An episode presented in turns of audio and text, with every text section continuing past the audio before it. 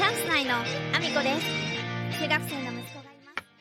夢に向かって皆さん、おはようございます。岐阜県出身、岐阜県在住、ダンサー、スーツアクター、インフルエンサー、ケントムリプロデュース、現役主婦3人組ユニット、チャンス内のアミコです。おはようございます。本日もあみこさんのおつむの中身をダダ漏れさせていきたいと思います。よろしくお願いします。本題に入る前にお知らせをさせていただきます。まだちょっと詳細が公表されてないので、えー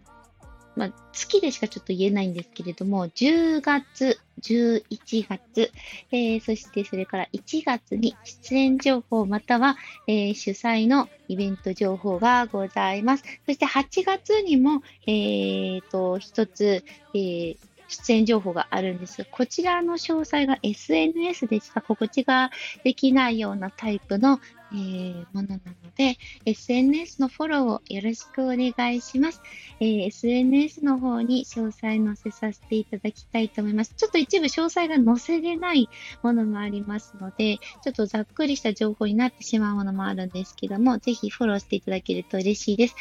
Twitter、Instagram、TikTok、YouTube、 note、えーそれからスタンド FM だけでなく、ボイシーでも放送させていただいてますので、チェックしていただけると嬉しいです。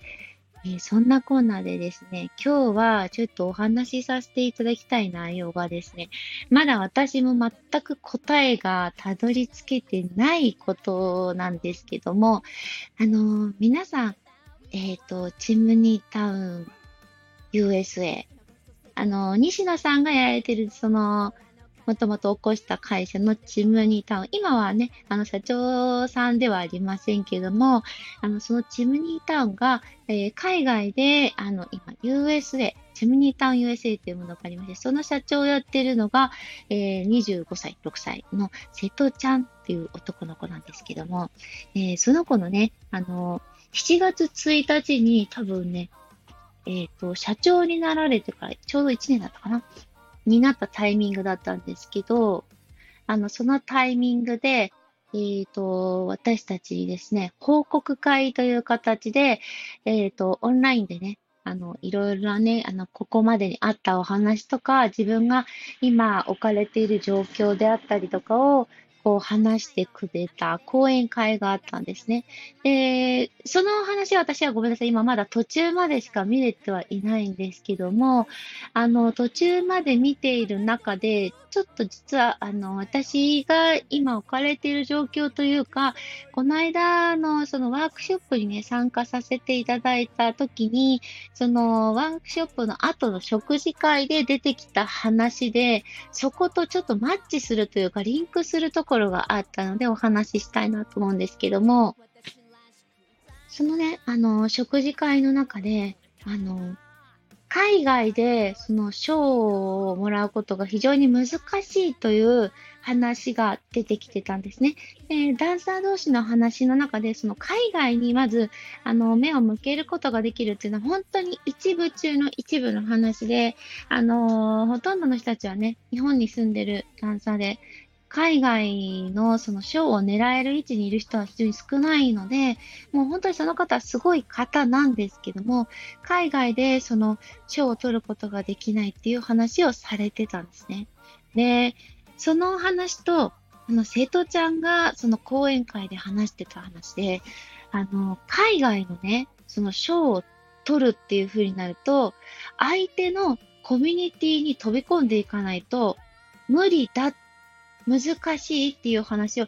あの、瀬戸ちゃんはずっとされてたんですよね。この講演会前からですね。だから彼は、あの西野さんが作られた煙突町のプペルのミュージカルを海外で公演して、で、ブロードウェイですね。あの、オフブロードウェイ、そしてオンブロードウェイ、そして、えっ、と、トニー賞を獲得することを目指して、今彼は奮闘中なんですけども、あの、なぜ彼が、えっ、と、海外に、今はニューヨークですね、ニューヨークに移り住んだかというと、あのーブロードウェイで公演するのはお金さえ積めば、1日公演とかは簡単にできるんですよね。劇場を抑えて、1日ぐらい公演するのは簡単なんですよ。でも、1日公演して、で、ブロードウェイで公演しましたよっていう実績を作っても、あの、相手のそのブロードウェイという世界、ブロードウェイの中では、誰一人その作品のことには触れることなく終わってたりするんですね。なんでかっていうと、そのブロードウェイとかで評価されて賞を取るトニー賞ですね。トニー賞とか、まあ、他にもあの三大賞がありますけど、その中のトニー賞はまずコミュニティに所属している人たちが評価をしている。で、その評価をする人たちが今年はこの作品だねって押して賞が決まってるっていうことなんですよ。あの、ただただ、えっ、ー、と、映画祭をしてとか、うんと、ブロードウェイの作品を全員が見て、投票して、その作品が決まっているわけではなくて、もうその評価をする人間が、会員が決まっていて、その人たちが全部見たかわからないよ。全部見てるかわからないけど、その中で今の世界情勢とかいろんなものを加味して、これだねってなってくれない限りは賞は取れないらしいんですね。で、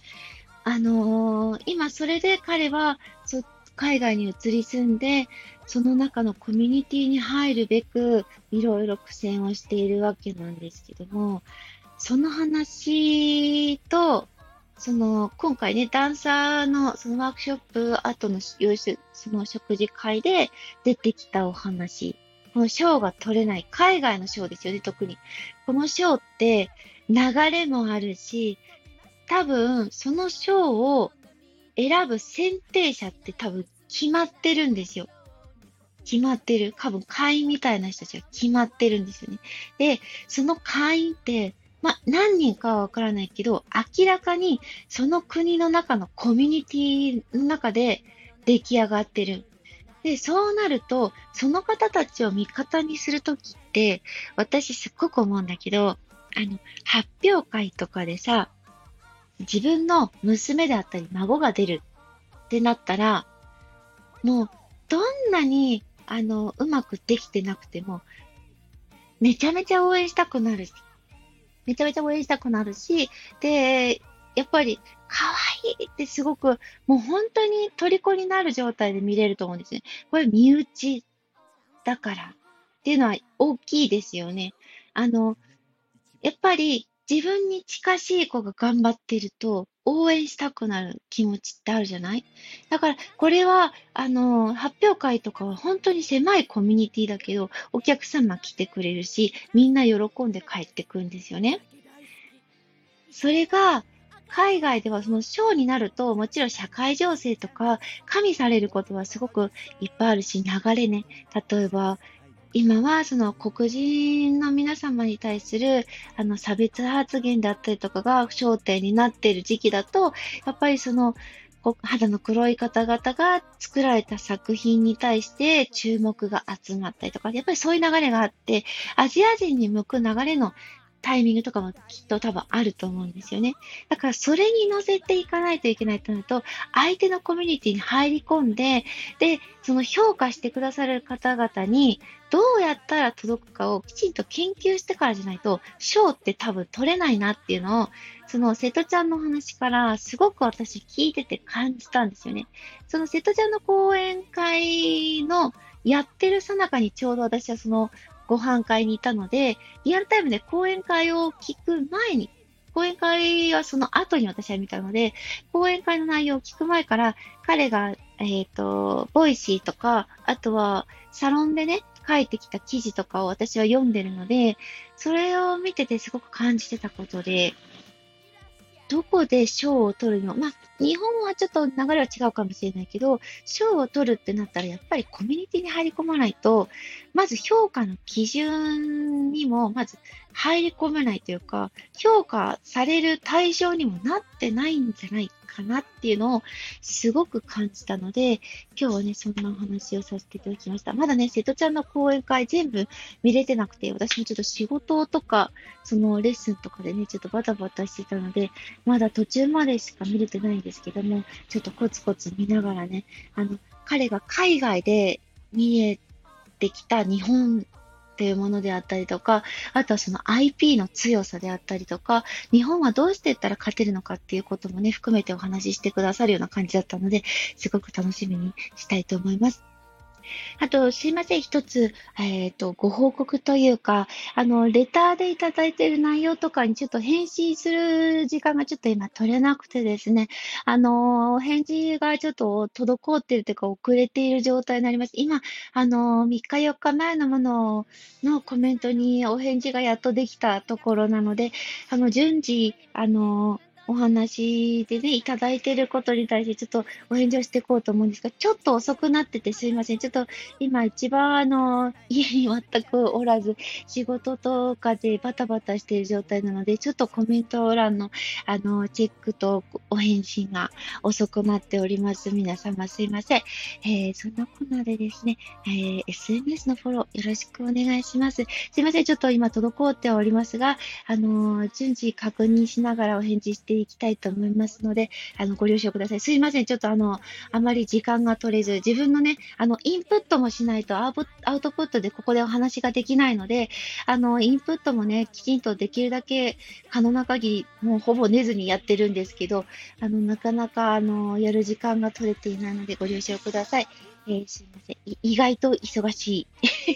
意外と忙しいというあみこさんでした。貧乏なもので、すいません。あそのコーナーで SNS のフォローお願いします。えー、Twitter、Instagram、TikTok、YouTube、 note、えー、それからスタンド FM だけではなく、ボイシーでも放送させていただいてます。放送内容別々のものになりますので、チェックしていただけると嬉しいです。そんなこんなで、今日も一日ご安全にいってらっしゃい。